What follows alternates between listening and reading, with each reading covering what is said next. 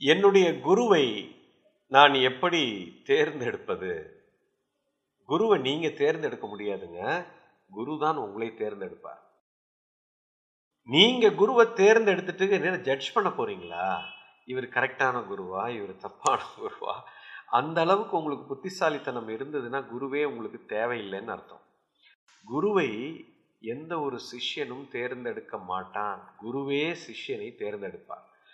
அதுக்கு நான் என்ன செய்யணும் அப்படின்னா உங்களுக்குள்ள அந்த தீவிரம் உண்டாகணும். தேடல் என்ற தீவிரம் உங்களுக்குள்ள வந்துருச்சு. நீங்க ரொம்ப தீவிரமா எதையோ தேடுறீங்க. மனம் வந்து ரொம்ப வெறுமையா இருக்குது. ஓப்பனா இருக்கிறீங்க. ஒரு விஷயத்தை கற்றுக்கொள்வதற்கு தயாரா எப்ப இருக்கிறீங்களோ உண்மையை பார்க்கறதுக்கு எப்போ ஒரு மனிதன் தயாரா இருக்கிறானோ குரு தானாக வந்து விடுவார். நீங்கள் குருவை தேடி போக வேண்டிய அவசியம் இல்லை. குரு உங்களை தேடி வருவார். தேடுவதை தீவிரப்படுத்துங்கள். அதுதான் நீங்கள் செய்ய வேண்டியது.